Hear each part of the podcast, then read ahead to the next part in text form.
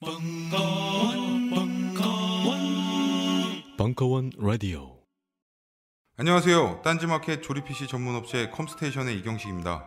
혹시 알고 계십니까? 용산 선인상가에 빛나는 1층 130호. 제 머리 때문에 빛나는 건 아니고요. 저희 컴스테이션이 여러분들을 기다리고 있는 곳입니다. 2014년 가을 저희 컴스테이션은 전국의 컴퓨터 호객님들을 탈출시켜 주기로 결심했습니다. 더 이상 용산에서 어리버리하게 돌아다니지 않아도 될 우리 딴지스를 위해 신뢰와 정직함으로 컴스테이션이 선인상가 1층 130호에서 여러분들을 기다리고 있겠습니다. 친절함이 무엇인지 경험해보고 싶으신 분들은 주저하지 마시고 놀러오세요. 마음을 담아 설명드리겠습니다.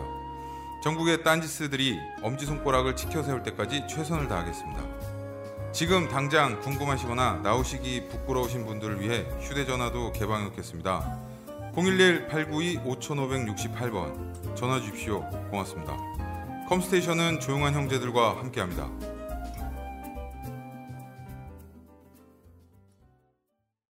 일본이 다 좋은 건 아닙니다. 하지만 어묵만큼은 일본 전통 방식에 쪄서 만든 가마부코가 좋습니다. 밀가루는 고마운 식재료입니다.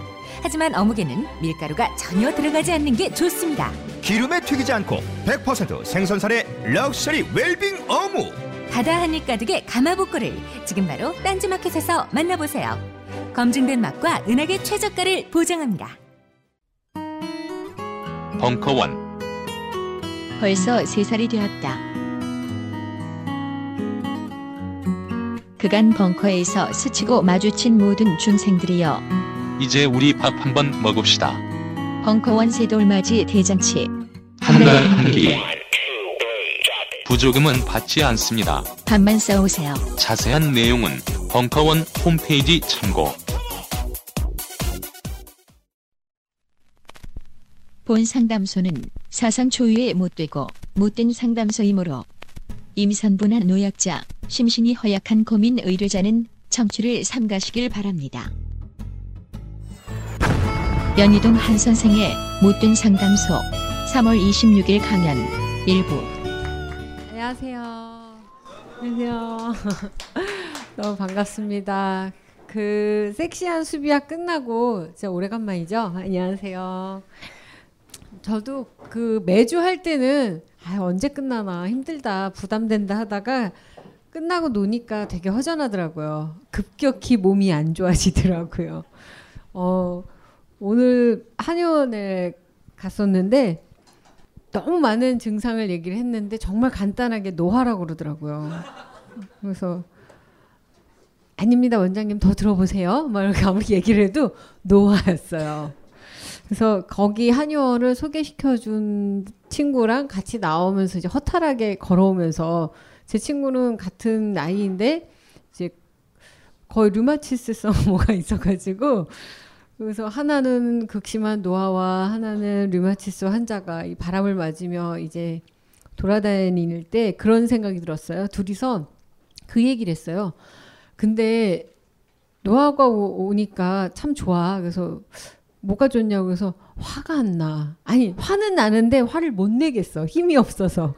그리고 어, 뭔가 열빡치는 일 있으면 옛날엔 분명히 경찰서 앞까지는 갔을 것 같거나 아니면 뭐 이렇게 들러라도 엎었을 것 같은데 힘이 없으니까 다 우야무야 넘어가서 정말 평화주의자처럼 살고 있어요. 근데 그러면서 어, 우리 20대 때는 어떻게 살았지? 그 힘든 걸. 그 모든 거에 매사 분노가 일어나고 짜증이 일어나고 관계랑 관계는 다 그냥 뻑더비 되고 그러면서 매- 밤마다 뭐 정말 이 상처를 뜯으면서 또 아물만 하면 또 뜯고 아물만 하면 또 뜯어가면서 그 상처와 한 몸이 되어가는 그런 과정을 딱 지나와서 그래 좀 노화가 슬피긴 하지만 어 물론 이 안에 아직도 끓는 분노가 있어요. 분노가 있는데 이제는 조금의 이제 이 뭔가 감정적인 소모를 하게 되면 막 10시에 자게 돼요. 힘들어서. 나 분명히 야행성인데 막 이런데 막 10시면 막 닭, 닭처럼 졸고 있고 그러고 나이가 들면 잠이 없어져서 새벽에 일찍 일어난다고 그러는데 깨긴 깨요. 늙어가지고 정말 어머 나 어렸을 때 엄마 보면 어우 왜이 시간에 추운데 문 열고 화장실 가고 그래 막 이랬었는데 그 시간에 내가 엄마처럼 일어나서 귀신처럼 화장실을 갔다 오더라고요. 그리고 또 자. 그런 걸 보면서 여러분들이 보내주신 이 고민을 보는데 어, 제가 이제 노화에 극- 극심한 관심이 있다 보니까 이 노화의 장점을 열심히 지금 찾고 있는 중이에요. 더럽게 안 찾아져요. 그런데도 그 중 하나 찾은 게 뭐냐면 아, 분노는 있어요. 뉴스를 못 보겠어요. 어, 너무 일찍 자게 돼요. 그걸 보면 보는 동시에 기절을 해요. 너무 화에 치밀다가 못해가지고 어, 다른 일을 못하니까 뉴스를 못 보거나 분명히 분노는 안에 있는데 이거를 무언가 발산할 수 있는 체력이 없다라는 게 이게 좋은 점이라고 이제 생각을 했어요. 왜냐하면 돌아보니까 10대 때, 20대 때, 30대 때 돌아보니까 그 당시에 제가 읽어놨었던 많은 각가지 각종 어, 이 형사 민사 이 사고들을 생각했을 때는 지금이 너무 아무 일도 안 일어나는 이 시기가 너무 행복하다라는 생각을 해요. 그런데 여기 보내주신 분들이 참 젊으신 분들이고 그건 나이가 젊다라는 건 아니에요. 물리적인 나이가 아니고 아직도 참 이 안에 열정이 나를 괴롭히고 힘들어도 감당할 수 있는 체력이 있다라는 거를 일단 감사하게 생각하셔야 된다는 거. 근데 아니야 다를까 오늘 보내주신 고민들을 보면서 답답해요. 어 이게 늙어 해결이 될 문제인데라고 얘기를 하고 싶은데 그 전까지는 어떻게 해결을 하냐라는 거죠. 여러분 50대 60대 돼서 루마티스 환자 생기지는 않아요. 그 이렇게 몸에 자가 면역 공격이란 병이 있는데 이런 것들은 이렇게 젊어서 너무 치열했거나 그 심신에 문제가 생겼었던 분들이 나를 공격하는 거거든요. 그러니까 시간이 지나면서 좋아질 것들이 분명히 있는데 물론 어른들이 그런 말 어렸을 때 하면 욕이 나오죠. 늙어가지고 그 꼰대들이 했던 말들이 요즘 새록새록 맞는 말 같은 걸 인정하는 게 되게 싫어요. 뭐 화장 안 한 게 이쁘다 뭐 이런 거 물론 뭐 저는 그때랑 지금 아무 상관이 없지만 그래서 시간이 지나면 다 해결이 된다 이런 등신 같은 말을 너무 하고 싶은데 그러면 또 내가 영업이 끊기니까 오늘 이야기를 못된 상담소니까 좀 막 해도 될 거라는 컨셉을 깔았어요. 근데 아시겠지만 전 그렇게 못된 애가 못 돼요. 음. 그래서 오늘 어 그냥 이왕 온 거 남의 고민을 한번 쪽쪽 빨아가지고 뱉어보자고요. 얼마나 등신 같은 고민들 하고 있는지 이게 중요한 거예요. 남의 고민을 들어서 어 나랑 비슷한데 그런데 남의 고민을 들으면 여러분들도 해결할 수 있는 능력이 생겨요. 심지어 저는 내가 처해 있는 상황과 똑같은 고민을 하는 내담자가 왔을 때 답답하죠.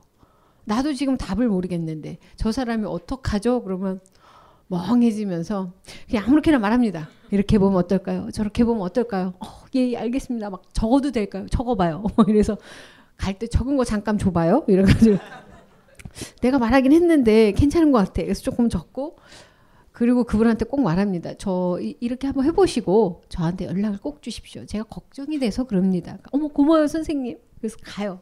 한 달 정도 연락이 와요. 선생님 말씀대로 했더니 다 됐어요. 그래요? 나도 그래야지. 그때부터 어, 이 방법이 있었네. 그 다음부터는 내 고민이 해결이 된 거죠. 저도 잘나고 똑똑한 거 없다라는 거 이미 여러분들이 알아요. 타로 마스터 자격증도 없어요. 후루꾸로 이렇게 오랫동안 하기도 쉽진 않은데 어쨌건 제가 고민을 갖고 있는 동시대에 사는 사람이기 때문에 이 고민을 듣는 거지 뭔가 훌륭한 답을 줄 정도의 어, 그런 정신적 세계를 가진 그런 사람이 아니라는 것만 이해를 해주셨으면 좋겠어요. 그런데 왜 여러분들은 들어왔을까? 등신인 거지 뭐. 여러분들은 그냥 속은 거예요. 근데 하나만은 내가 장담할 수 있는 거, 음, 이 한 시간이 될지 두 시간이 될지 밤을 샐지 모르겠지만 제가 뭐 다른 거 있겠습니까? 이 미모에 걸맞지 않는 유머 감각. 어, 좀 웃겨드리는 거 외에는 없으니까 저도 얼굴만 좀 더 못생겼으면 개그맨 했을 것 같아요. 얼굴이 아까워서 안 했는데 그냥 할 걸 그랬죠. 근데 이 얼굴은 저희 오빠가 그러는데 개그맨에도 어설프고 예쁜 개그맨에도 안 되고 어, 행위 1, 2, 3 하기 딱 좋아서 안 하길 잘했다고. 자, 그래서 고민을 한번 이제 들어볼까 하는데 내용이 길어요. 길면 뭐죠? 등신 같은 거예요, 이거. 길면 길수록 이게 팩트가 없어. 그 저한테 제가 저도 모르게 이 메일 주소를 이렇게 알려드린 그 유통으로 해가지고 많은 분들이 메일에 고민을 보내주시는데요. 저에게 읽다가 잔 적 참 많아요. 이 내용이 심각하지 않아서가 아니에요. 심각한데 길어서 너무 막 괴로워서 자요. 그리고 내일 읽어야지. 그럼 다시 읽어도 모르겠고 다시 읽어도 모르겠고. 솔직히 여러분들이 보내주신 메일을 정말 열심히는 읽어요. 근데 무언가 이렇게 딱 걸리는 게 있어야 되는데 이 사람이 진짜 고민이 뭘까를 찾아야 되는데 온통 그냥 뭐랄까 고민이 아니고 뭐 똥을 싸질른 느낌이에요. 안 막아지는 거 있잖아요. 어느 쯤에서 끊어야 되는데 뭐 못 막는 똥 있죠. 끝났다 싶으면 주르르르 끝났다 싶으면 뿌뿌뿌뿌 뭐 언제까지 쌀 건가 이런 느낌이 드는. 근데 그런 거 다 싸도 시원하지가 않단 말이에요. 깔끔하게 왜 종이에 안 묻어야 이게 잘 싼 건데. 그래서 참 아, 이분들이 아직도 상당한 이 안에서 제대로 해결이 안 된 똥을 싸고 있는 거죠. 정말 여러분들도 상담을 와가지고 제대로 한 판 싹 싸고 가면 저도 시원해요. 닦아줄 때. 자 보십시오. 다 닦였습니다. 이럴 수 있는데 아 저는 내담자분들이 저와 함께 같이 똥을 싼다고 생각을 해요. 시원하게 한판. 근데 가면서도 질질질 싸고 가시는 분이 있어요. 저걸 어쩌나. 다 묻어서 가시는. 나도 어떻게 손댈 도리가 없고. 그런 분들은 그 싼 채로 계속 가시는 본인도 찝찝하지만 저도 찝찝하거든요. 그래서 여기서 화끈하게 뭐 얹혀서 오시든 체하시든 너무 어떻게 해결할 방법이 없어서 꺼내주세요 하라면 차라리 주먹이라도 넣어서 꺼내겠는데 뭔가 아직 제대로 익지 않은 고민들이 길 확률이 높아요. 아니면 다 익으면 제 도움이 필요 없어요. 너무 급하면 그냥 바로 싸거든요. 올 시간이 없어요. 오다가 싸요. 그래서 그런 분들이 많아요. 너무너무 고민이 돼가지고 예약을 하고 왔어요. 근데 앉자마자 사실은 오면서 생각했는데 고민이 아닌 것 같아요. 싼 거예요. 오면서 버스 안에서. 아 그러시군요. 어, 그 얘기나 들어봅시다. 그래서 고의 정리해서 가시는 거죠. 그래서 무언가 내 내용이 여러분들이 친구분들하고 대화하시거나 누군가한테 내 고민을 얘기할 때 말하면서도 내가 너무 장황하다. 말하면서도 너무 길다. 이야기가 산으로 간다 그럴 때는 뭔가 내 안에 캥기는 게 많은 거예요. 캥길 때는 말이 많아져요. 아직 이게 어 뭔가 쪽팔린데 열받는 거죠. 그런 고민들을 여러분들이 고민이라고 착각하시면 어 그런 식의 뭐 장황하고 캥기는 것 같아서 뭔가 말하는 것 같고 자기 입장을 막 열심히 얘기하는 것 같은 고민인 것 같다라고 생각하실 때 여러분들은 아주 정확하게 이렇게 얘기해 주시면 돼요. 네가 오라. 그래, 너가 힘들겠. 네가 맞아. 네가 생각한 게 맞아.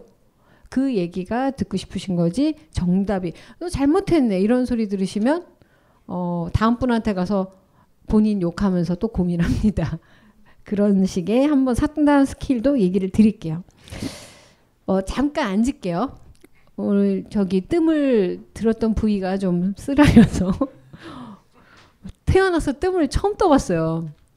그런데 뜨거우면 말하는 건지 몰랐어요.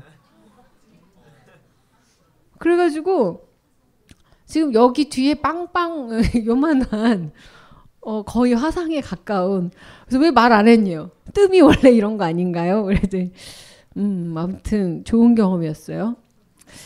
자 첫 번째 메일로 보내신 분인데 일단은 제가 목이 많이 이제 이 쉬었는데 나름 또 허스키하니까 좀 섹시한 것 같아요. 그래서 제가 읽으려고요. 한번 읽어드릴게요. 이 여자분의 문제가 뭔지 여러분들이 찾아보세요. 어, 여자예요. 90년생이면 몇 살이죠? 아, 26. 어, 오빠는 몇 살? 다섯? 음. 네. 아, 이렇게 저는 이렇게 조카 같아서. 예, 조카 같아. 다른 마음 없어요. 어, 누나 두려워하지 말아요. 90년 12월생인 여자입니다. 제가 계산을 해봤더니요. 이번 이분이 2번이셨어요. 어, 솔카드 2번이에요. 더 자세한 건 뭐 보지 말자고요. 2번만 볼게요.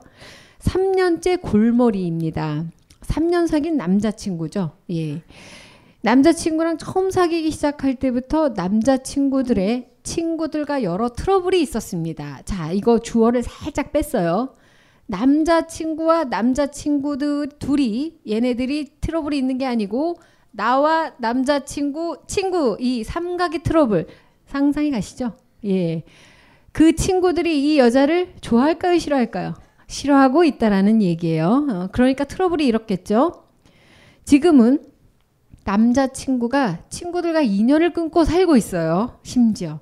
저는 죄책감이 드는 게 문제입니다. 뭐 할 거 다 해놓고 이제 와서 그 이유는 제가 남자친구들의 친구들을 만나지 말았으면 한다. 좋지 못한 애들 같다. 이런 쇠뇌를 줬습니다. 하지만 그럴 만한 이유가 있었대요. 지를 욕했겠죠. 예. 그런데 지금 생각해 보면 그럴 수도 있었겠다. 내가 너무 어렸고 3년 전인데 내 생각만 강요했구나 이런 생각이 듭니다. 예, 강요 맞죠. 그리고 남자친구는 본인의 선택이었고 내가 죄책감을 가질 필요가 없 다고 합니다. 남자는 기본적으로 끊으란다고 끊었어요. 그리고 이상한 애들하고 어울렸어요. 여자가 하지 말란다고 했고 네 문제가 아니야, 네 책임이 아니야라고 한 이 남자는 어떤 사람일까요? 착한 사람일까요?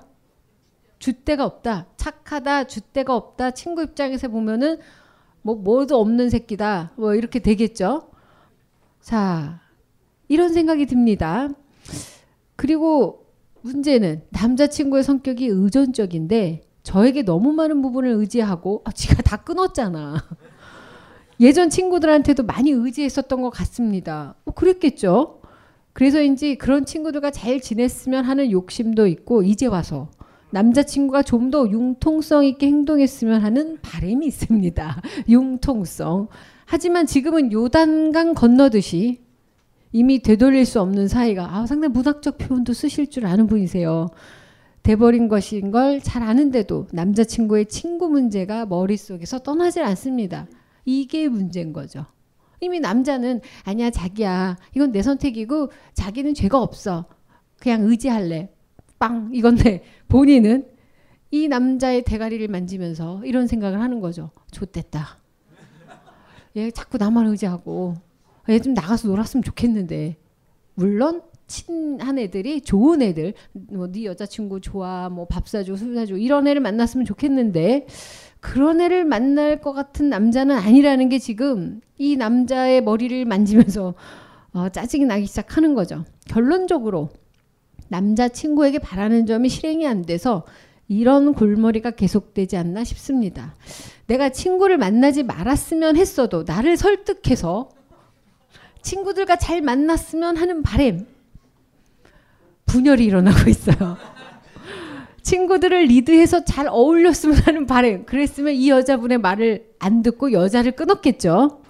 내가 그의 친구들한테 상처받았을 때 잘 대처해 줬으면 하는 바램이 있었습니다. 예, 여기서 사건이 일어났었던 거죠. 같이 놀았겠죠. 놀다가 여자가 어, 뭔가 좀 어, 어떤 행동을 했는데 저쪽 친구들이 잘 안 받아준 거죠. 앞에서 대놓고 기분을 상하게 한 거예요. 여자가 좀 자존감도 되게 높은 것 같은데. 그런데 남자가, 착한 남자가 그 사이에서 병신같이 구른 거죠. 여자가 봤을 때. 하지만 남자분은 아무 문제도 못 느꼈을 수도 있어요. 남자도 아마 그쪽 친구들한테 꽤 시달렸을 거예요. 이 정도면. 그래서 아, 그 사단이 난 다음부터는 야 걔네 이상한 애들이다 끊어라 뭐 이렇게 한 거죠. 그런데 또 끊었어. 이 남자는 정말 저한테 일편단심이고 성실하고 저를 잘 위하는 좋은 남자이지만 이런 고민들 때문에 둘 사이에 트러블이 생겨서 이 고민을 이젠 안 하고 싶은데 어떻게 하면 좋을지 상담을 합니다. 어, 헤, 누가 누가 지금 네, 헤어지라고 언니 남자친구 없지? 어. 여러분 저도 20대 땐다 헤어지라고 했어요. 어, 30대 땐 그냥 즐겨 뽕빨래 뭐 이러다가 요즘은요 어떡하냐 뭐 그냥 보자면 보고 말자면 어떻게 할 수 없지 그렇게 되더라고요. 언니는 아직 젊은 거야. 응. 자, 이 여자분의 진짜 고민은 뭘까요, 여러분? 남자가 그만큼 사랑스럽지가 않은 거예요. 슬슬 부담되는 거예요. 뭐만 하면 자기야 나 뭐 어떻게? 뭐, 뭐 자기야 뭐 오늘은 몇 시부터 시간 있어? 뭐, 뭐 이럴 거 아니에요.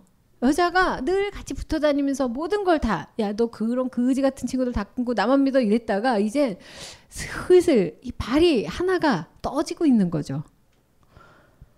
이 여자의 변심은 무죄지만 일편단심인 남자에 대한 죄책감이지 다른 게 아니라는 거죠.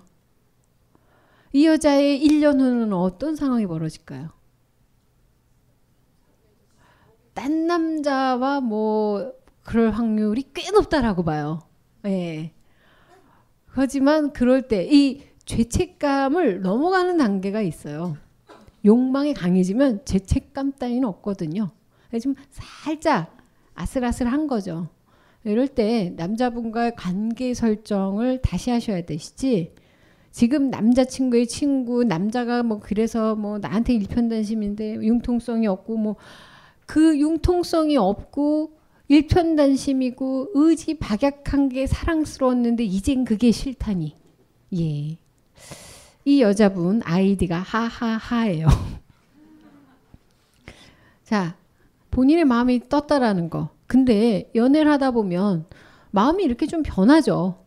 장점이라고 생각했는데 그게 이제 싫어지는 단계가 와요. 매너리즘이라고도 하고 3년이면 이미 진작에 3년 전에 끊었을 관계들을 이 지금 고민하는 게 아니고 뭔가 남자친구한테 캥기고 조금 죄책감을 느끼고 있고 내 마음이 예전 같지 않다라는 걸 지금 이것저것 구구절절 캐캐 묵은 걸로 어, 떡지덕지 합리화를 하고 있는 거죠. 솔직하게 남자분과 어, 아무리 착하고 나한테 일편단심인 사람한테 죄책감을 느낀다고 해서 거짓되게 만날 수는 없는 것 같고요.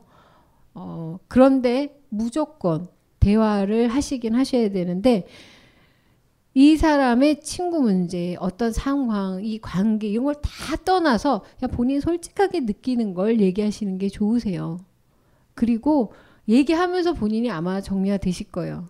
내가 떠날 때가 됐는지 아니면 아 얘가 그래도 참 중요한 사람인지 지금 남자의 문제가 아니고 본인의 마음이 어, 아슬아슬한 게 제일 큰 문제죠. 대부분 연애 상담은 본인의 변심의 상담이에요. 예. 여자분들, 남자분들이 와서 어, 이, 어, 이런 인간관계가 힘들고 그 중에서도 뭐 이성 문제가 뭐 이렇고 뭐 힘들면 나한테 오겠어요? 아니 좋으면 좋을 때는 뭐라고 말해도 안 들어요.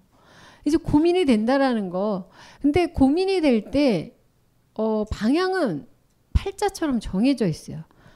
부정적으로 가는 사람이 있고 긍정적으로 가는 사람이 있는데 긍정이 무조건 음, 잘 해결해 보겠다 이런 게 꼭 긍정은 아니에요. 자 여기서 뭐냐면 인간관계 문제거든요. 특히 이성 간의 문제에서 내 마음이 떠났다 이랬을 때 또는 뭐 연인, 뭐 친구, 부모, 부부, 자식 뭐 다 모든 인간관계에서 내 마음이 지금 산란스러울 때 제일 먼저 챙기셔야 되는 건 컨디션을 회복하세요. 어, 컨디션을 드시라는 게 아니고 내 상태를 먼저 점검하시는 게 제일 좋으세요. 내가 어디 아픈 건 아닌가? 영양이 결핍은 아닌가? 아니면 내 일이 뭔가 잘못되고 있는 건 아닌가. 관계 문제라기보다 자기가 이 상황을 이겨내지 못하고 있는 거거든요. 근데 정말 이거는 이, 더 이상 이겨내면 안 되는 지점이다라고 했을 때는 단호하게.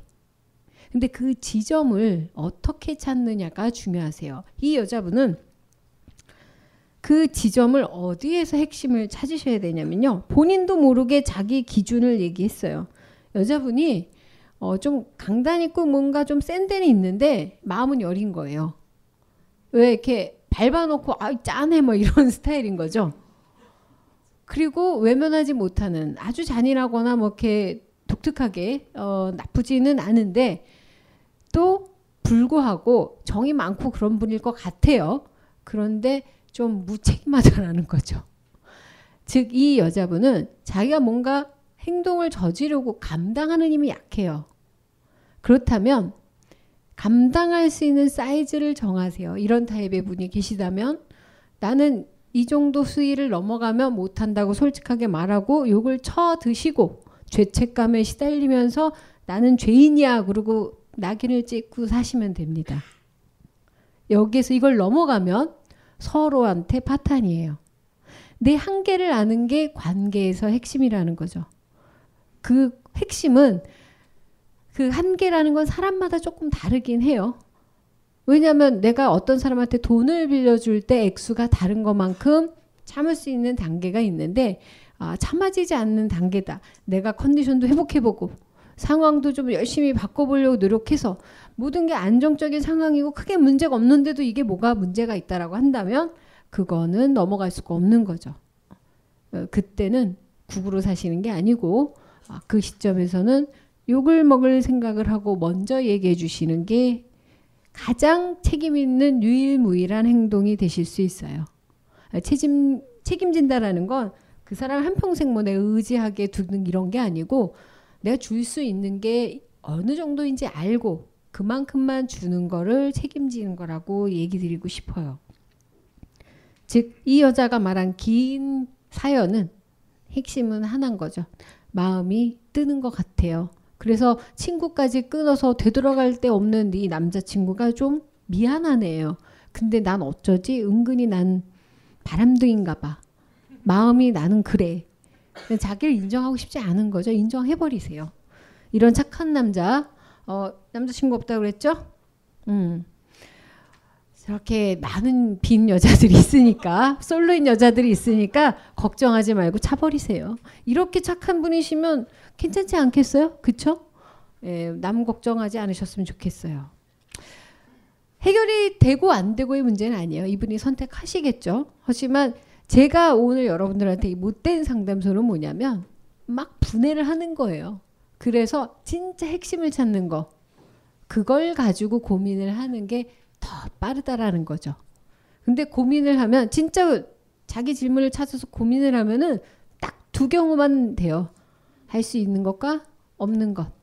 거기에서만 솔직해지시면 된다라는 거죠. 우리는 생각했습니다. 실외는 가까운 곳에 있다고. 우리가 파는 것은 음료 몇 잔일지 모르지만 거기에 담겨 있는 것이 정직함이라면 세상은 보다 건강해질 것입니다. 그래서 아낌없이 담았습니다. 평산네이처, 평산네이처 아로니아 친, 친, 친. 지금 딴지마켓에서 구입하십시오. 최악의 사이코패스 킬러 유영철. 서울 서남부 연쇄살인범 정남규. 미국을 충격으로 빠뜨린 사이코 킬러 게리 리지웨이.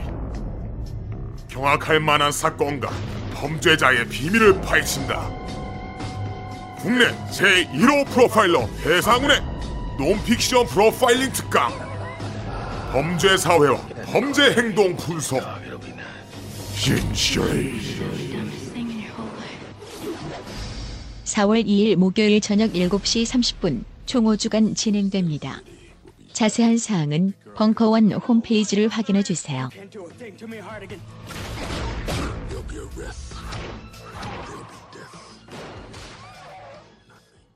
문제입니다. 다음 중 대한민국의 부채가 늘어난 원인은 1. 공무원 연금 정답! 1번 공무원 연금. 아, 틀렸습니다. 아니, 왜 틀립니까? 공무원 연금을 방치하면 484조 원의 빚이 생길 텐데요. 그 484조 원은 지금 있는 빚이 아니고 140만 공무원의 미래연금까지 모두 더한 액수죠.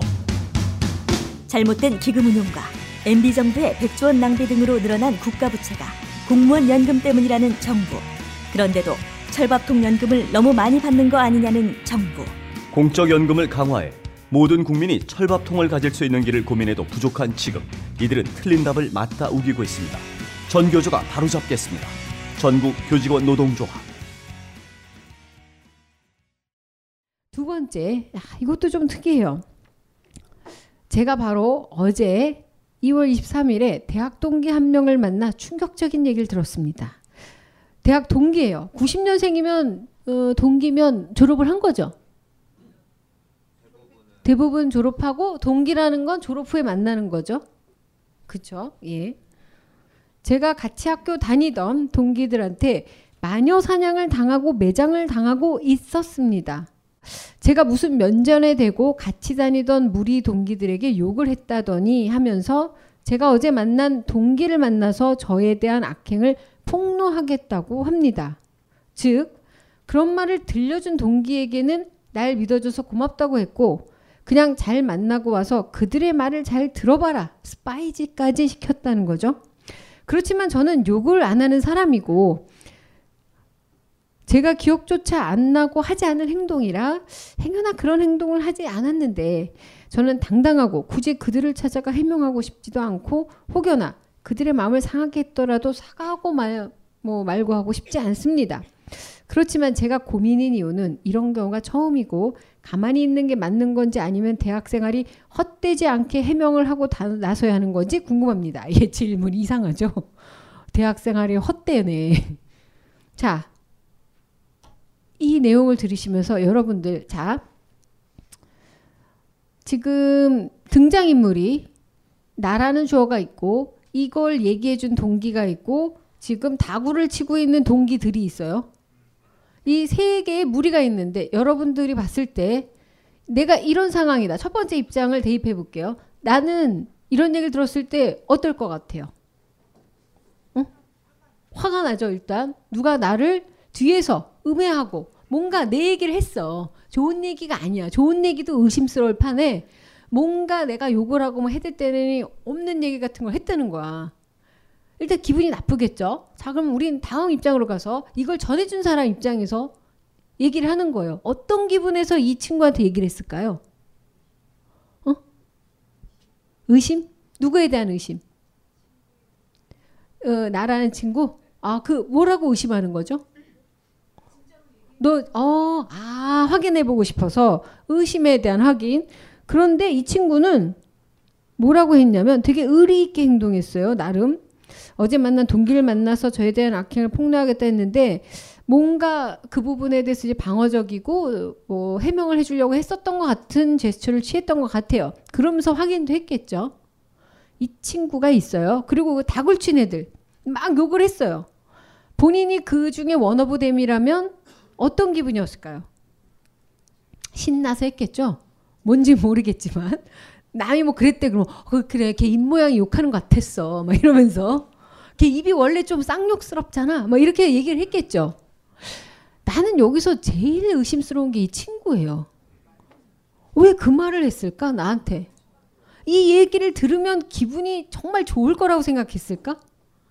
이 얘기를 듣고 이 친구가 또 너그럽게 이런 이야기를 해줘서 나를 믿어줘서 고맙다는 이야기를 했고 잘 만나고 와서 그들의 말을 잘 들어보고 나에게 말하거라. 그 지금 본인이 이랬다라는 거예요. 나 같으면 그걸 왜 말했냐나 이럴 것 같아요. 그래서 나도 어쩌라고. 물론 걔가 화가 나겠죠. 어, 기껏 얘기해줬더니 나한테 지랄이야 이러겠죠. 근데 난 이미 다 기분 나빠. 이걸 말해준 얘 때문에 하루가 망쳤고 대학 생활이 지금 날라갔어. 나의 대학 생활이 헛돼 버렸단 말이야. 이 믿을 만한 쌍년 때문에. 그리고 가서 내 얘기를 잘 듣고 오거라. 행여. 걔가 얘기 듣고 그랬는데 얘기해봐. 아니, 궁금하면 자기가 물어보면 되는 거고. 내가 제일 좋아하는 3자 대면 이런 거 하면 돼요. 난 16자 대면도 할 자신이 있어. 이러든지. 아무것도 지금 정확하게 들은 게 없고 본인도 아리까리한 거 난 욕한 적이 없대. 나 같으면 고민을 안 하죠. 욕을 너무 많이 했기 때문에 그거 난데 막 이러면서 어, 그, 그런 적 있어요. 뭐, 뭐, 내가 뭐, 이렇게 해서 욕을 했다. 뭐, 응, 너 그런 적 있냐? 어, 있어. 어떡하냐? 막, 망했네. 그, 너 정말 그렇게 욕했어. 더 심하게 했던 거야. 어떡하지? 막, 매장 당하나? 막 이렇게 아예 고민을 안 할 텐데, 본인은 근데 이건 본인의 기억이에요. 뭐, 어, 야, 한 것도 욕으로 들으면 욕이에요. 어, 너 한 것도, 어, 나를 너, 너라고 해. 너는 욕인데라고 할 수도 있는 거예요. 뭐, 진짜, 뭐, 뭐, 뭘, 뭐, 누나를 뽑아서 어디에 담가서 후루루, 뭐, 이런 것만 욕은 아니란 말이에요. 자, 모두가 다 이유가 있는데, 고민은 내가 하는 거예요. 대학 생활을 헛됐는지 안 했지 알게 뭐예요. 근데 지금 나는 누구 때문에 기분이 나빴느냐가 난 더 중요하다고 생각해요. 그 대학 동창들이 나를 씹었어. 당, 나한테 와가지고 야 너 왜 그랬어 하고 사태질하고 여기를 하고 돌을 던지면 뭐 형사로 가든 민사로 가든 가면 돼요. 명예훼손으로 가든 뭐 그때 뭐 증거를 까봐 이러면서 싸우면 돼. 근데 오지도 않았어. 나를 지금 제일 힘들게 하고 있는 게 누구예요? 이 친구예요. 미칠 노릇인 거지. 이런 친구들이 내 주변에 있냐 없느냐에 따라서 내 인생이 달라지는 거예요. 왜 이렇게 정의로운 친구들이 많은지 몰라. 알고 싶지 않은데 너 그거 아니야. 아우 나 듣고 싶지 않아. 내가 맨날 그래요. 몰라 몰라 몰라 말하지 마. 막, 막 이러는데 야 남들이 널 어떻게 생각하는지 아유 몰라 몰라 알고 싶지 않아. 아니야 되게 좋게 아니야 아니야 난, 난 좋을 리가 없어. 난 진짜 나쁜 년이야. 저는 제게 동영상이 올라오는 최악의 댓글을 제가 써요. 이거보다 나쁠 리는 없겠지. 응. 먼저 씁니다. 가끔 이상한 아이디로 되게 나쁜 게 하나씩 있으면 다 저예요. 그날 찔린 걸 꼭 써요. 그러면 누가 뭐 거기다가 댓글 안 다나 그걸 보는데 일단 내가 기분이 나쁜 게 고민이에요. 여러분 스트레스는 안 풀려요. 술을 마시고 노래하고 춤을 춰봐도 안 풀려요. 더 쌓여요. 몸만 망가지고. 스트레스는 안 받아야 되거든요. 제가 최근 며칠 며칠이 아니고 어 이렇게 뭔가 문제가 있어서 스트레스를 받으니까 목 안에 가래가 막 있는 것 같아서 계속 하면서 너무 상담하다가도 괴롭고 그래서 그 이비인후과죠 목적이면 갔는데 담배를 끊으래요. 전 평생에 담배가 몇 가치인지도 몰라요.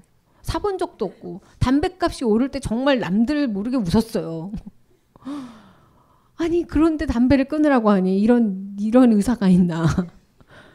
그래서 오늘 한의원도 갔거든요. 근데 그분이 그러시는 거죠. 울체? 뭐 이게 가래가 아니고 스트레스 뭐, 뭐 이런 덩어리래요. 뭔가 신비하면서도 맞는 것 같아. 그거죠, 여러. 그럼 어떻게 이거를 해야 되죠? 뭐 운동을 하래. 할 수 없구나. 망했다. 더 스트레스를 받았어요. 뭐한 시간, 세 시간을 걸으면 좋대. 제가요? 그래서 무슨 일을 하냐요? 상담을 합니다. 그럼 아이디어를 주겠대요. 무슨 아이디어입니까? 고객과 상담을 하면서 걸으래요.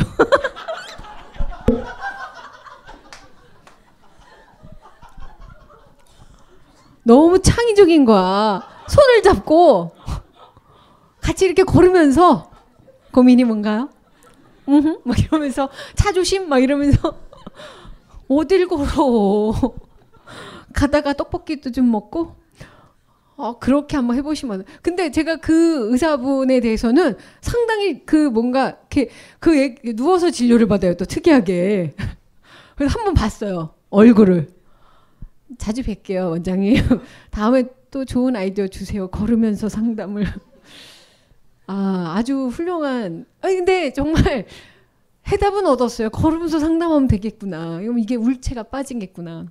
자, 스트레스를 준 게 문제인 거지. 이거의 진상은 아무 문제가 없어요. 뭐 세상에 어떻게 가든 지금 당장 막 나도 아, 뉴스 보면은 야이씨 완구씨 막 닥씨 막 이러면서도 그래도 커 잘 수 있는데 우리 집 저기 뭐야 그 뭐 위층에서 우다다다 하는 거는 못 참겠는 거지. 나도 칼부림 낼까 뭐 이런 생각 들어요. 근데 옥상에 근데 고양이가 있어요.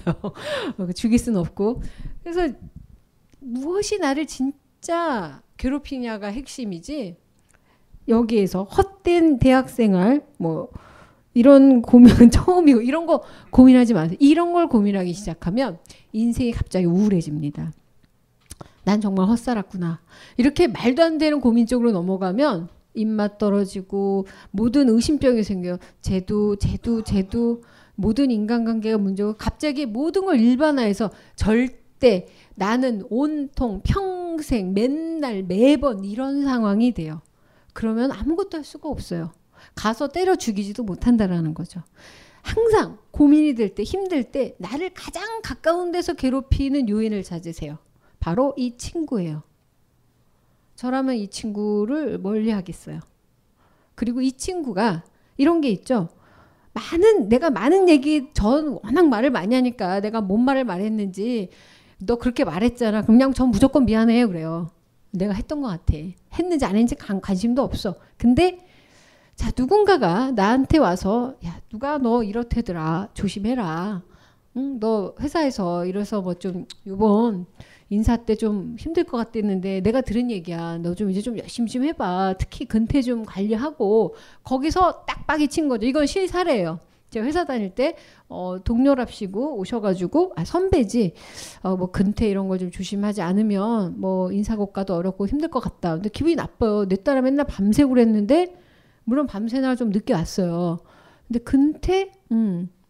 자 그걸 꼭 집어서 얘기했어요. 가만히 생각해 보니까 가끔 가다가 이 사람이 나한테 지적할 때 근태 얘기를 했어요.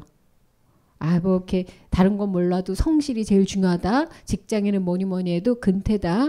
그리고 뭐 출근 그거 제가 이게 늦었을 때 그 직장 동료들한테 이렇게 좋은 마음에서 그런 걸 시키는 거 있죠. 내 것 좀 긁어줘. 뭐 한 번 걸려가지고 뭐, 뭐 여러 번 했으니까 걸릴 수도 있겠지. 뭐 근데 그래서 한번 지적을 당한 적도 있고 그랬는데 가만히 생각해 보니까 요 자식이 그 얘기를 남의 입을 통해서 얘기하고 싶었던 거지. 좀 더 권위 있고 인사고가라고 하는 절대절명의 그런 시스템을 입을 빌어서 나한테 근태 얘기를 하고 싶었던 거지.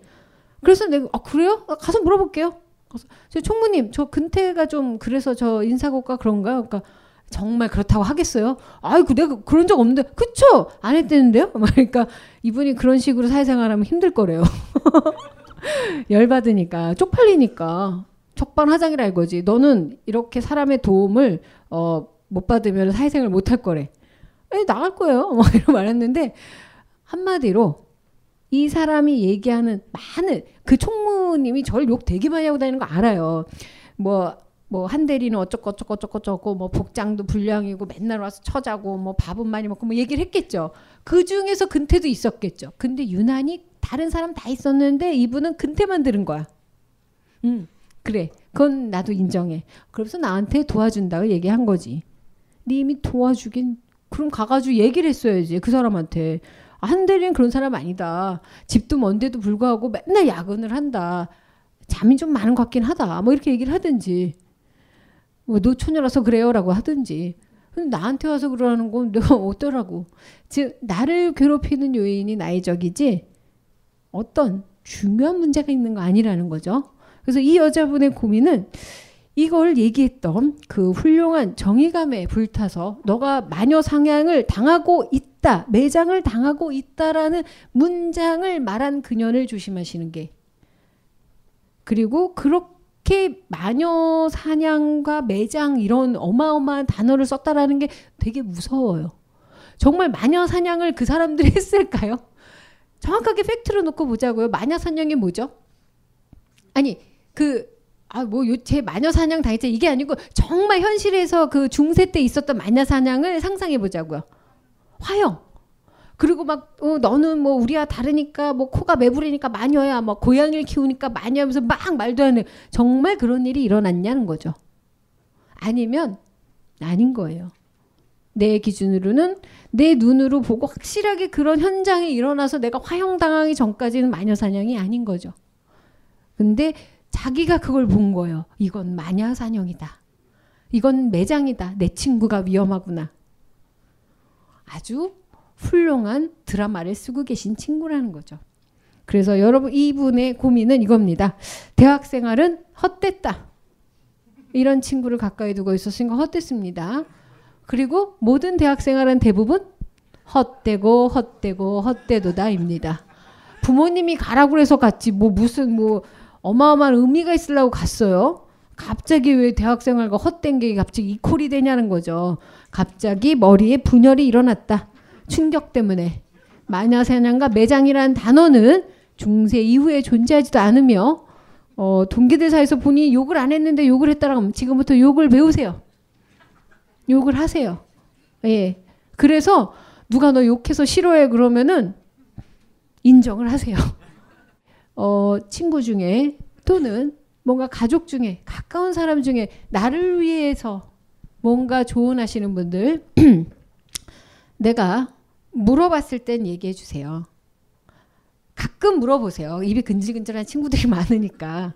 근데 내가 물어보지도 않았고 내가 돈을 주지도 않았어요. 그런데 너무 나에게 충원을 하시는 분들 어, 이왕구 총리처럼 사실 필요 없어요. 충원을 하는 그런 어, 부하가 되고 싶다 이런 그러지 마시고 그 이유가 아닌 다음에 와서 야 너 이렇대더라 어, 도움되게 하려고 합니다. 도움 되시는 말씀 전하러 왔어요. 이것도 지금 듣기 힘든데 절대로 그런 요소에 흔들리지 않으시는 게 여러분들이 강해지시는 겁니다. 그래야 진짜 문제가 생겼을 때 싸울 수 있어요. 왜냐하면 진짜 문제를 갖게 되니까. 근데 대학 생활에 헛되지 않았을까 이걸 고민하면 아무것도 해결할 수가 없습니다. 음, 저도 그런 이유로 되게 상처를 많이 받았었어요. 솔직히 말해서. 어, 실례로 뭐 저가 뭐 어디서 유명한 박사님의 아티클을 읽고 뭐 심리학적으로 얘기를 하는 것도 아니고 다내 그지 같은 인생에서 사례를 드는 것밖에는 할 게 없어서 이 자리에 서 있긴 하지만 아주 친한 친구가 있었는데 어릴 때부터 친했던 친구인데 너무 이 친구가 저에 대해서 난 정말 그 친구가 좋고 친하기도 무척 친했어요. 각자의 장점을 너무 좋아했는데 그 친구의 어떤 그 스타일상 너는 음, 내 친구들이 이렇게 너를 생각해라는 얘기를 너무 피드백을 자주 주는 친구가 있었어요. 근데 그게 좋은 소리가 아니었겠죠. 그게 나임에도 불구하고 기분이 나쁘죠. 그렇게 봤을 수도 있겠다라고 생각하면서도 내가 부끄러우면서도 괴로우면서도 너무 미워요, 이 친구가. 이 친구가 잘못했다는 거 아니에요. 이 문제의 핵심은 내가 괴로웠다라는 게 핵심이지. 나를 괴롭히는 요인은 적이라고 그냥 생각하기로 했어요. 물론 좋은 의도를 갖고 왔는데 내가 아파. 나는 그 정도만큼밖에 성숙하지 않으면 어떡해요. 오늘부터 너를 적으로 명명하노라예요. 내가 언제까지 강해서 이 얘기를 수용할 수 있을 때까지는 내가 그 거리를 둬야지 아, 내가 이런 충고를 못 듣는 그릇이 작은 애구나. 그래, 나는 그릇을 넓혀야 하다가 일찍 뒤져요. 그릇은 깨집니다. 내가 담을 수 있는 데만 찾아다니셔야지. 그릇이 작고 큰 게 뭐가 중요해요? 술잔이면 더 좋지 않겠어요? 맹물 담는 것보다는 세숫대야보다는 예쁜 술잔이 낫지 않겠어요? 각자마다의 담을 게 있는데 아, 그래 나는 이런 쓴소리도 잘 듣고 새기고 그래서 어, 저의 충고를 해주세요. 저의 단점을 얘기해 주세요. 오셔가지고 아 너무 좋은 얘기만 하시네요. 저 안 좋은 것 좀 얘기해 주세요. 평생 불행해요. 뭐. 아 아니다. 5년간. 뭐. 좋아요? 그런 거를 들으면 인생이 좋을 거라고 생각하지 마세요. 아프면 저는 바로 진통제를 먹어야 된다고 생각해요. 아픈 것 때문에 대가리를 주워 박으면서 이겨내야 돼. 뭐 이러지 마시고 빨리 진통제를 먹고 원인을 찾으세요. 내 두통의 원인을. 내가 힘들게 하는 요인을 빨리 쳐내고 피하는 게 고민을 해결하는 가장 좋은 거지. 분석하시고 이유를 찾아서 자아성찰까지 하기 전에 암 걸립니다. 제가 그래서 걸렸었던 것 같아요. 왜냐하면 어, 내 딴에는 상담을 하고 뭐 좀 남의 얘기를 들어준다는데 약간 좀 고루한 자세가 저도 관념적인 게 있었나 봐요. 내가 뭔가를 더 옳아야 되고 잘해야 된다라고 생각하고 기준이 있어야 되지 않을까라고 했었던 그런 말도 안 되는 시절이 있었어요. 잠깐이지만 오래 못 버텼어요. 힘들더라고요. 그렇게 도덕적으로 살 수가 없더라고요. 어, 그래서 그 이후부터 자유로워진 거지. 근데 자유로워진 게 아니고 못하는 걸 못한다고 했을 뿐이에요. 그래서 가끔 그런 얘기를 해요. 선생님은 뭐 이렇게 상담하시고 하시는데 이렇게 욕을 하세요. 쉬, 뭐 이러면서 욕이 나오는 거죠. 왜 상담하면 욕을 하면 안 되나요? 왜 이런 상담을 하면은 뭐 이렇게 정갈해야 되나요? 고기도 안 먹고? 그런 소리 들었어요. 이렇게 고양이를 키우고 이렇게 반려동물을 생각하고 하시는데 아직도 육식을 하시나요? 뭔 소리야? 안 먹으면 어지러우니까. 아미노산이요, 아미노산. 그리고 그래요. 자연 막 환경을 막 보호한다고 뭐 분리수거 열심히 하고 뭐 지렁이한테 쓰레기를 갉아먹게 하고 뭐 좋아요. 그런데 여러분 10년을 그렇게 열심히 환경 보존을 위해서 열심히 뭐 갱지 쓰고 뭐 학 작품 아닌 걸 쓰고 막 그러는데 비행기 한 번 타면 도루묵이에요. 그럼 평생 지역에서만 사실 거요? 로컬 뭐 빵 해가지고 탄산수 배출 빵 해가지고 동네에서만 사실 겁니까? 여러분들이 비행기 타고 가는 순간 10여 년 동안 쌓은 이 친환경적 노력이 물거품이에요. 우리는 그런 시스템 안에서 살고 있다라는 거예요. 아무리 저희 친구가 쓰레기 안 버리고 뭐 이렇게 뭐지 음식물 쓰레기 안 버리고 그런다고 마당에다가 수박 먹은 걸 묻었다가 묻을 데가 없더라고요. 파도 파도 수박이 나와가지고. 막 대가리가 나와요 비만 오면. 저거 뭐냐? 막. 너 사람 심었니? 막 했더니 어제 먹은 수박인데 깊게 안 묻혀서. 그래봤자 뭐해? 해외 여행 가면 끝나는데. 더 중요한 건 그런데 스트레스 받으시지 말고요. 어, 더 많은 사람들, 저는 차라리 그냥 그런 운동을 하시는 분들한테 그냥 기금을 드리겠어요. 더 영향력 있는 분들한테. 뭐 이세리가 나왔는지 모르겠는데 중요한 건 여러분들의 적은 음, 멀리 있지 않고 당장 나를 괴롭히는 걸로 명명하시기 바랍니다.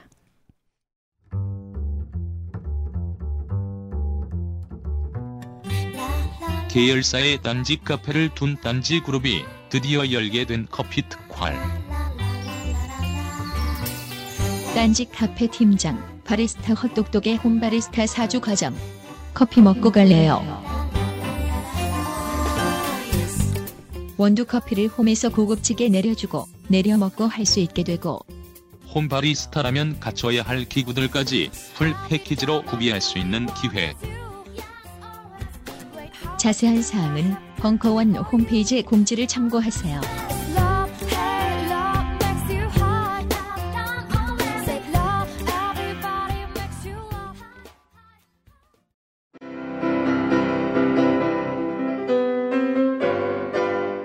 클래식은 너무 멀리 있거나 혹은 너무 가까이 있다.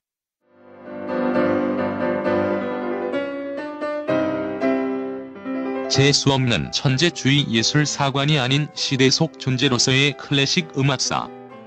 지휘자 겸 피아노 박사의 실현과 함께하는 퍼포먼스형 강좌. 시대 정신과 음악 양식 모두를 아우르는 입체적 이해.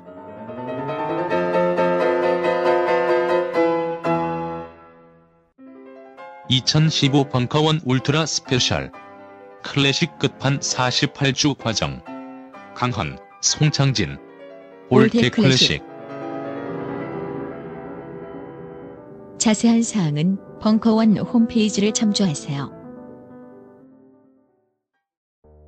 요즘 나는 책 추천을 하지 않는다. 그래도 이 책은 추천하지 않을 수 없다. 나는 딴지일보 읽은 척 매뉴얼의 애독자였으니까. 이웃시민 고전은 직접 반려들어 읽는 게 가장 좋다.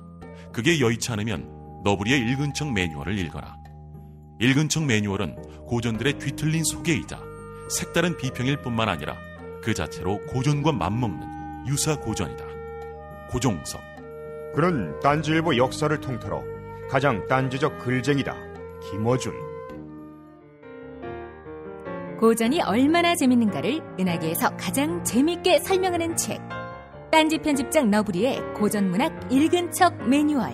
아직 고전을 모르는 분들께 그리고 이미 고전을 알고 있는 분들께도 강력 추천합니다. 지금 바로 전국 서점에서 만나보세요. 딴지 마켓에서 구입하는 분께는 저자 사인본을 배송해 드립니다.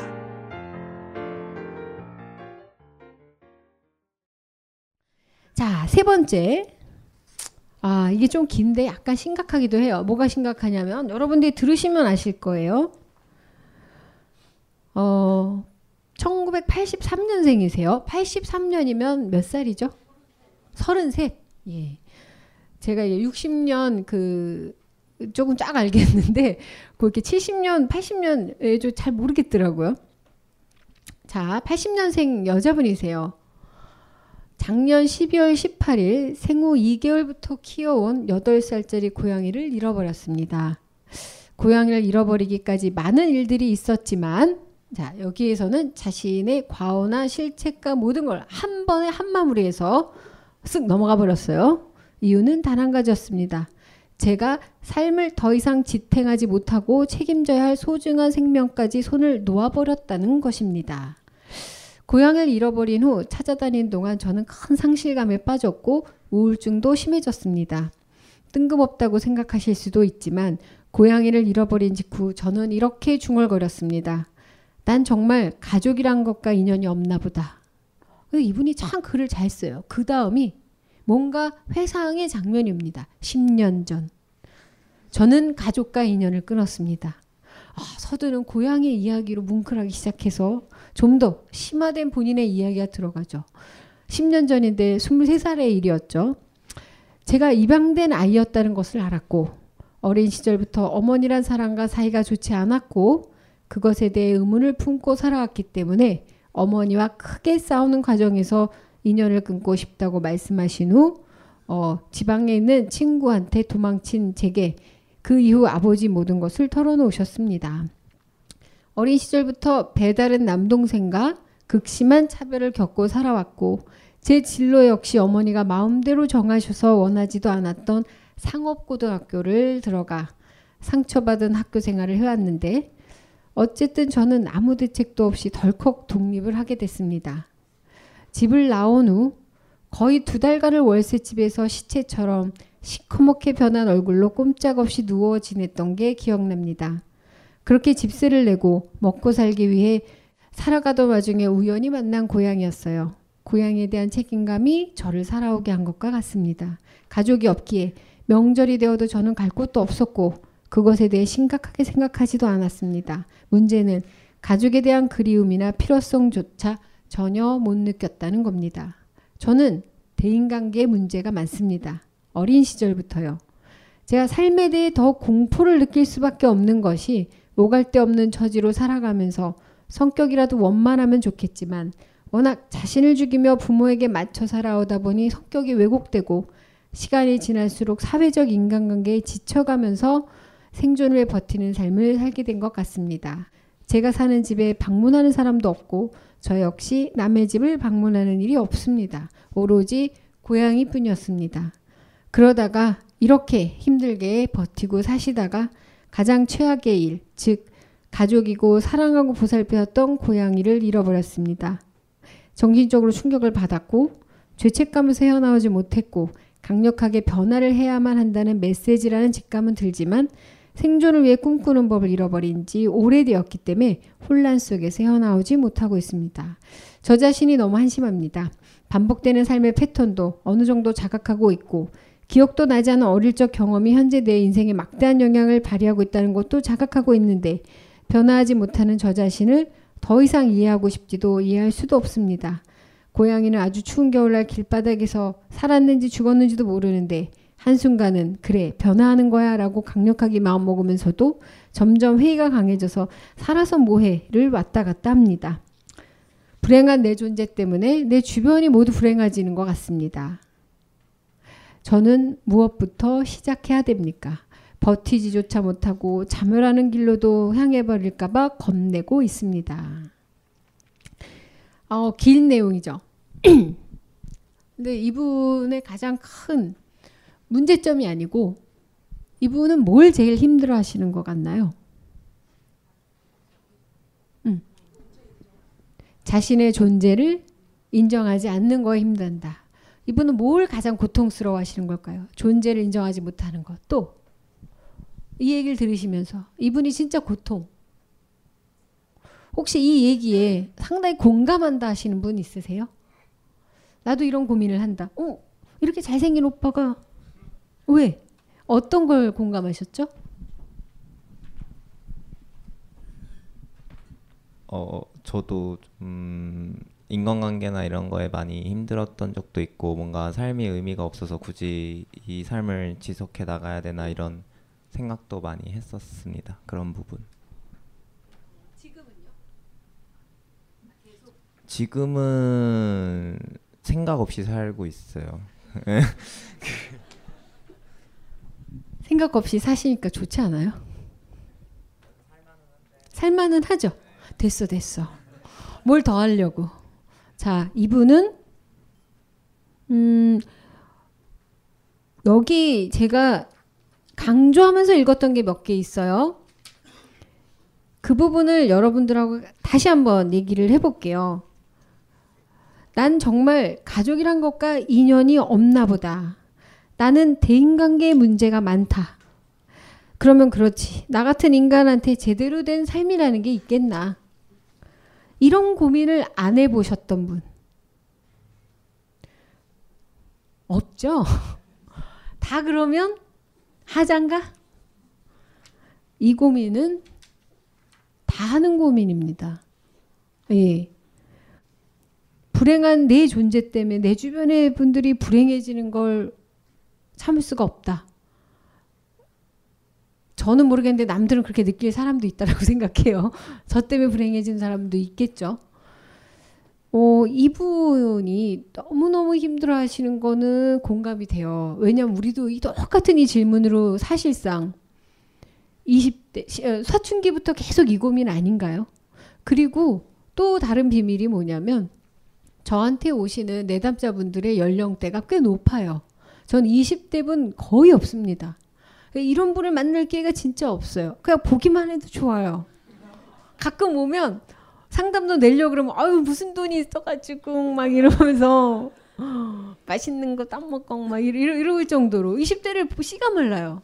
30대도 후반 쪽 그리고 60대까지가 많이 와요. 그러니까 제일 좀 연령층이 이제 4, 50대 요 때에서 많이 오시는데 그분들도 이 고민을 똑같이 한다는 거죠. 근데 그분들의 상황이 이분의 뭐 경제적인 상황, 커리어, 뭐 고향을 잃은 상황, 가족과의 뭐 입양 뭐 이런 모든 걸 없애고 어 어느 집안에 네노란드 2세 거기다 그 장자 거기다가 너무너무너무 그 어, 예쁜 마누라 뭐 자식들 다 있는데도 이 고민을 해요.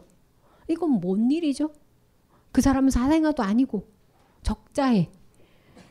그리고 뭐 정치인, 유명인, 뭐 내가 보기에는 저 외모인데 뭐가 고민일까 싶은 뭐 어, 언니들 그런데 정말 이 고민을 하나같이 한다라는 거죠. 그래서 그런 생각했어요. 어, 이건 고민이 아닌가 보다. 너나 나나 다 고민하면 고민이 아니지 않을까.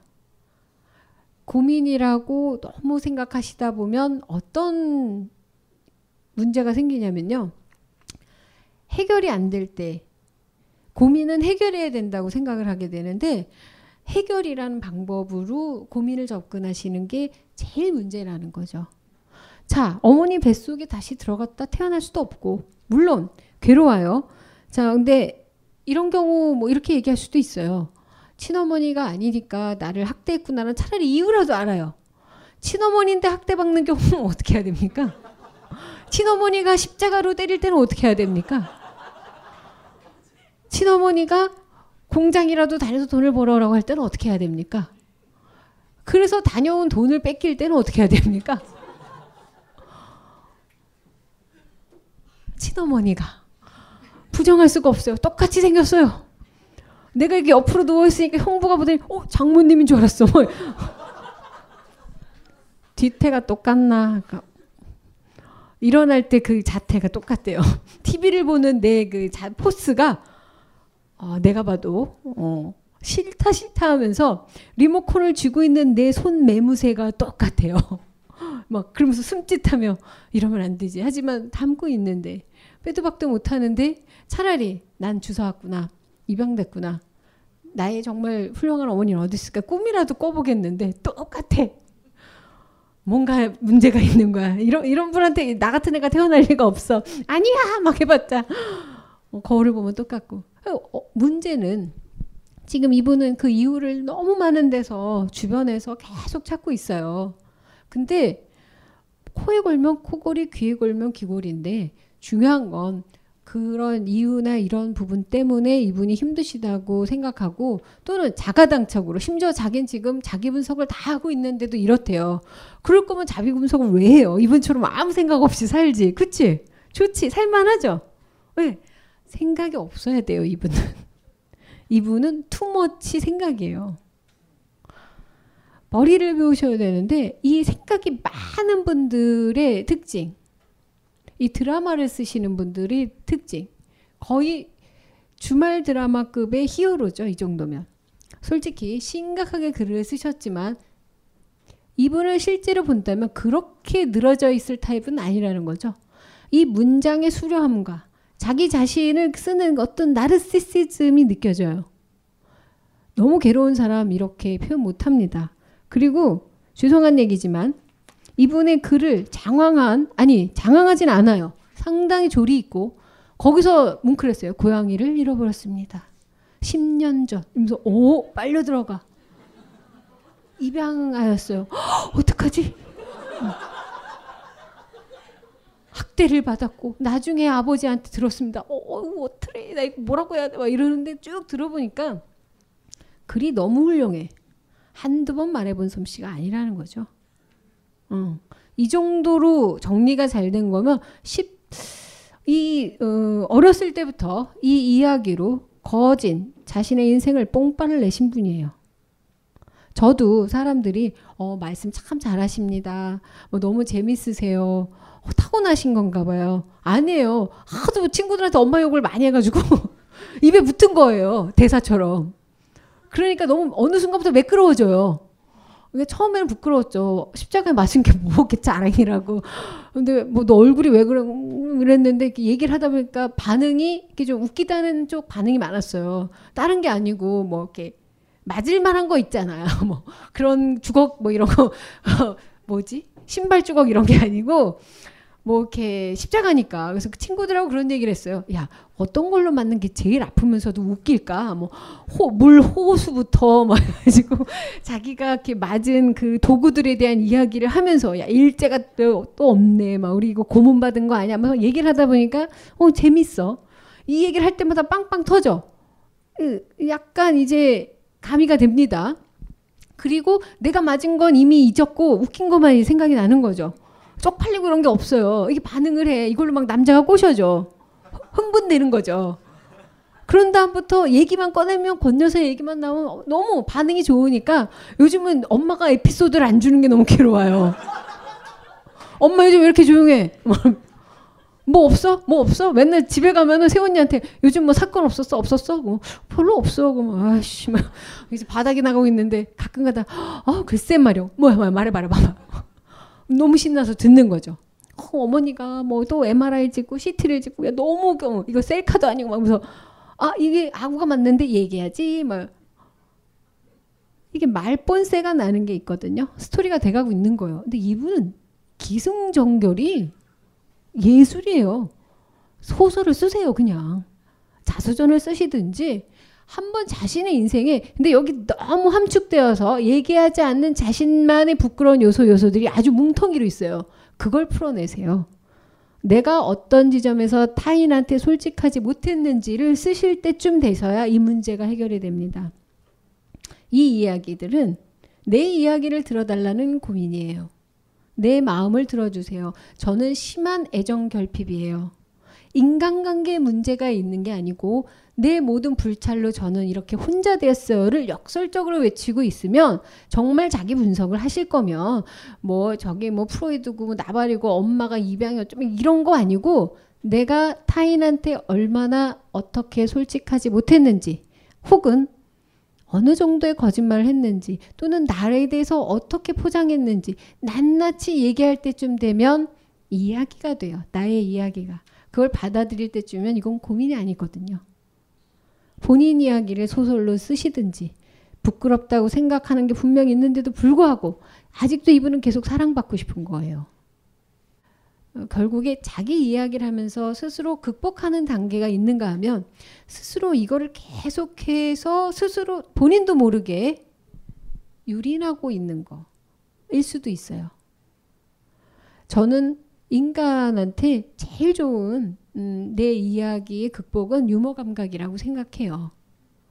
저 개그맨들이나 코미디언들을 참 좋아하는 게 본인의 슬픈 이야기를 팩트로 글로 쓰면 정말 뭐 처음 맞고 못생겼다고 욕먹고 이런 건데 그걸 웃기게 한다라는 게 정말 대단한 것 같아요. 거기에서 저도 그 장점을 배워야겠다고 생각했던 거죠. 예를 들어서 그 이영자 언니 예, 같은 교회를 다녔습니다. 아, 둘 다 이상하죠? 분위기가 안 맞죠? 이 언니가 어머니가 생선 장사를 하셨는데 생선으로 맞았다는 얘기했을 때 빵 터졌죠. 어, 정말 십자가보다 더 웃긴 거예요. 생선으로 맞았대. 근데 사람 많은 그 시장 바닥에서 그래도 덩치는 이렇고 그렇지만 대단히 소녀적인 분이시거든요. 여성적이고 그런데 생선으로 등짝을 맞았으면 얼마나 우물감과 비창과 생피했겠어요. 친구들도 있었을 거고. 근데 그게 개그 소재가 돼가지고 떼돈을 긁는다라는 게 어쨌건 그렇게 희화할 수 있는 사람이 있는가 하면 그걸로 새로운 이야기도 나오고 뭔가 크리에이티브해질 수도 있는데 이렇게 계속 사람을 꼬시는 쪽으로 가시면 안 돼요. 그건 사기입니다. 이분의 고민은 제일 핵심은 사기치고 다니시는 거예요. 인간관계 문제가 있으신 게 아니고 속이다 못해 아니면 자신의 어떤 문제 때문에 스스로가 불행해지고 주변이 불행해지는 게 아니고 주변을 유린하고 기만하고 속이고 사기치고 있기 때문에 외로워진다라는 걸 아실 거예요. 자, 그래서 얘기 드리는데 어디 가서 이런 얘기를 들으실 수 있는지 기회가 있는지 모르겠지만 이 불쌍한 얘기에 여러분들도 동정하지 마시고 슬프다 얘기하지 마시고 뭐 어린 시절의 트라우마가 아직도 나를 끌고 가는 뭐 아니에요. 뭐 그런 거 없어. 어린 시절이고 나발이고 지금도 싫음 싫은 거고 그런데 이걸로 사람을 만나는데 어, 스스로한테 기만하는 일을 자꾸 반복하신다면 외로워지실 겁니다. 구체적으로 고양이를 잃으신 부분은 정말 안타까워요. 못 찾으면 더 힘들겠죠. 앞에서 죽으면 받아들일 수 있을 것 같아요. 잃어버리면 못 잊을 것 같아요. 저 바다 안에 있으면 못 찾으면 못 잃을 것 같죠? 그 심정은 너무너무 이해가 가요. 저도 키우는 입장에서. 뭐 사실 함께 있는 반려동물이 이렇게 사라졌다라는 건 너무너무 중요하고 슬픈데 왜 이 이야기가 지금의 긴 이야기를 끌고 왔느냐가 중요하다라는 거죠. 이분은 어떤 일이 터져도 이 이야기를 할 겁니다. 차에 치여도 나란 인간은 그렇지. 남자친구랑 헤어져도 그래 나는 그렇지. 고양이를 잃어버려도 그래 나는 불행한 사람이지. 이게 아예 메인 테마 후크송이 됐어요. 이걸 다른 버전업을 하시지 않는다면 본인은 이걸 고민이라고 생각하는 그 자체를 즐기시는 걸 중단하시지 않으면 진정한 관계를 맺기 힘드실 겁니다. 어쩌면 진정한 관계가 필요한지도 의심스러워요. 여러분들이 주변에 이런 고민을 들으시거나 이러한 식으로 친구분들이 얘기를 하신다면 솔직히 들어주시지 않는 게 제일 좋습니다. 예. 이분 너무 외로워서 자살할지도 몰라요 라고 생각할 수 있죠. 근데 이런 이야기는 병을 옮깁니다. 마음을 무겁게 해요. 이 본의와 진의를 알 수 없는데 내 마음을 너무 힘들게 한다라는 거죠. 상담이나 고민은 타인을 힘들게 하거나 어렵게 하거나 부담 주거나 슬프게 하는 게 아니에요. 한번 같이 어떻게 풀어보자라는 사람들은 함께 할 수 있는데 나를 무작정 힘들게 하고 슬프게 하는 얘기를 하는 분들도 여러분들의 적입니다. 이런 분들은 내가 못 들어줘서 감당이 안 돼서 도망가면 또 다른 사람을 찾을 거예요. 또 그 사람이 지쳐 나가 떨어질 때쯤은 또 다른 사람을 찾겠죠. 결국 나의 한계만을 드러낼 뿐이에요. 자, 저는 이 사람을 상담하는 걸까요? 여러분을 상담하는 걸까요? 이 시점에서 그것이 궁금합니다. 아, 왜 그러냐면요. 사실은 상담이라는 건 상담하는 사람이 있고 내담자가 있는 게 아니에요. 저는 누군가 고민이 있어서 왔고 내가 전문가라서 답해준다고 생각하지 않고 그냥 동네에 있는 사람들 와서 얘기하고 뭐 여러 명이 얘기한다라는 이런 상황에서 한번 접근을 해보는 거죠. 여러분들도 상담가이고 왜냐하면 여기에 이렇게 이 시간에 왔다라는 건 살면서 여러분들도 무수히 남의 얘기를 쳐듣고 살고 있다라는 거예요. 나도 하고 싶은 얘기가 많고 뭔가 이 소통을 하고 싶은데 어려움이 있거나 궁금한 게 있는 게 오신 분들이기 때문에 이분을 해결하는 척 하면서 여러분들이 피해할 적, 삼적이라고 해야 되나? 뭐, 어, 이 상담에 우리 고민을 대하는 자세에 대한 또는 고민이 아닌데 고민을 주는 주변 환경에 대한 적을 한번 설정해 본다라는 거죠. 그래서 여러분들한테 무언가 이야기가 너무 그럴싸하고 너무 드라마틱하고 그리고 진정성을 느끼다 못해 내 마음까지 슬프고 힘들어지는 이야기는 여러분이 감당하지 마십시오. 그것도 여러분들을 힘들게 하는 고민이 될 수 있어요. 어, 이제 8시 51분인데요. 조금 5분만 쉬고 오셔가지고 그 다음 또 아주 대두하는 고민이 있습니다. 그리고 이 자리에서 궁금하신 거 또 Q&A 받겠습니다. 이 강의는 벙커원 어플에서 동영상으로도 시청하실 수 있습니다. 벙커원 라디오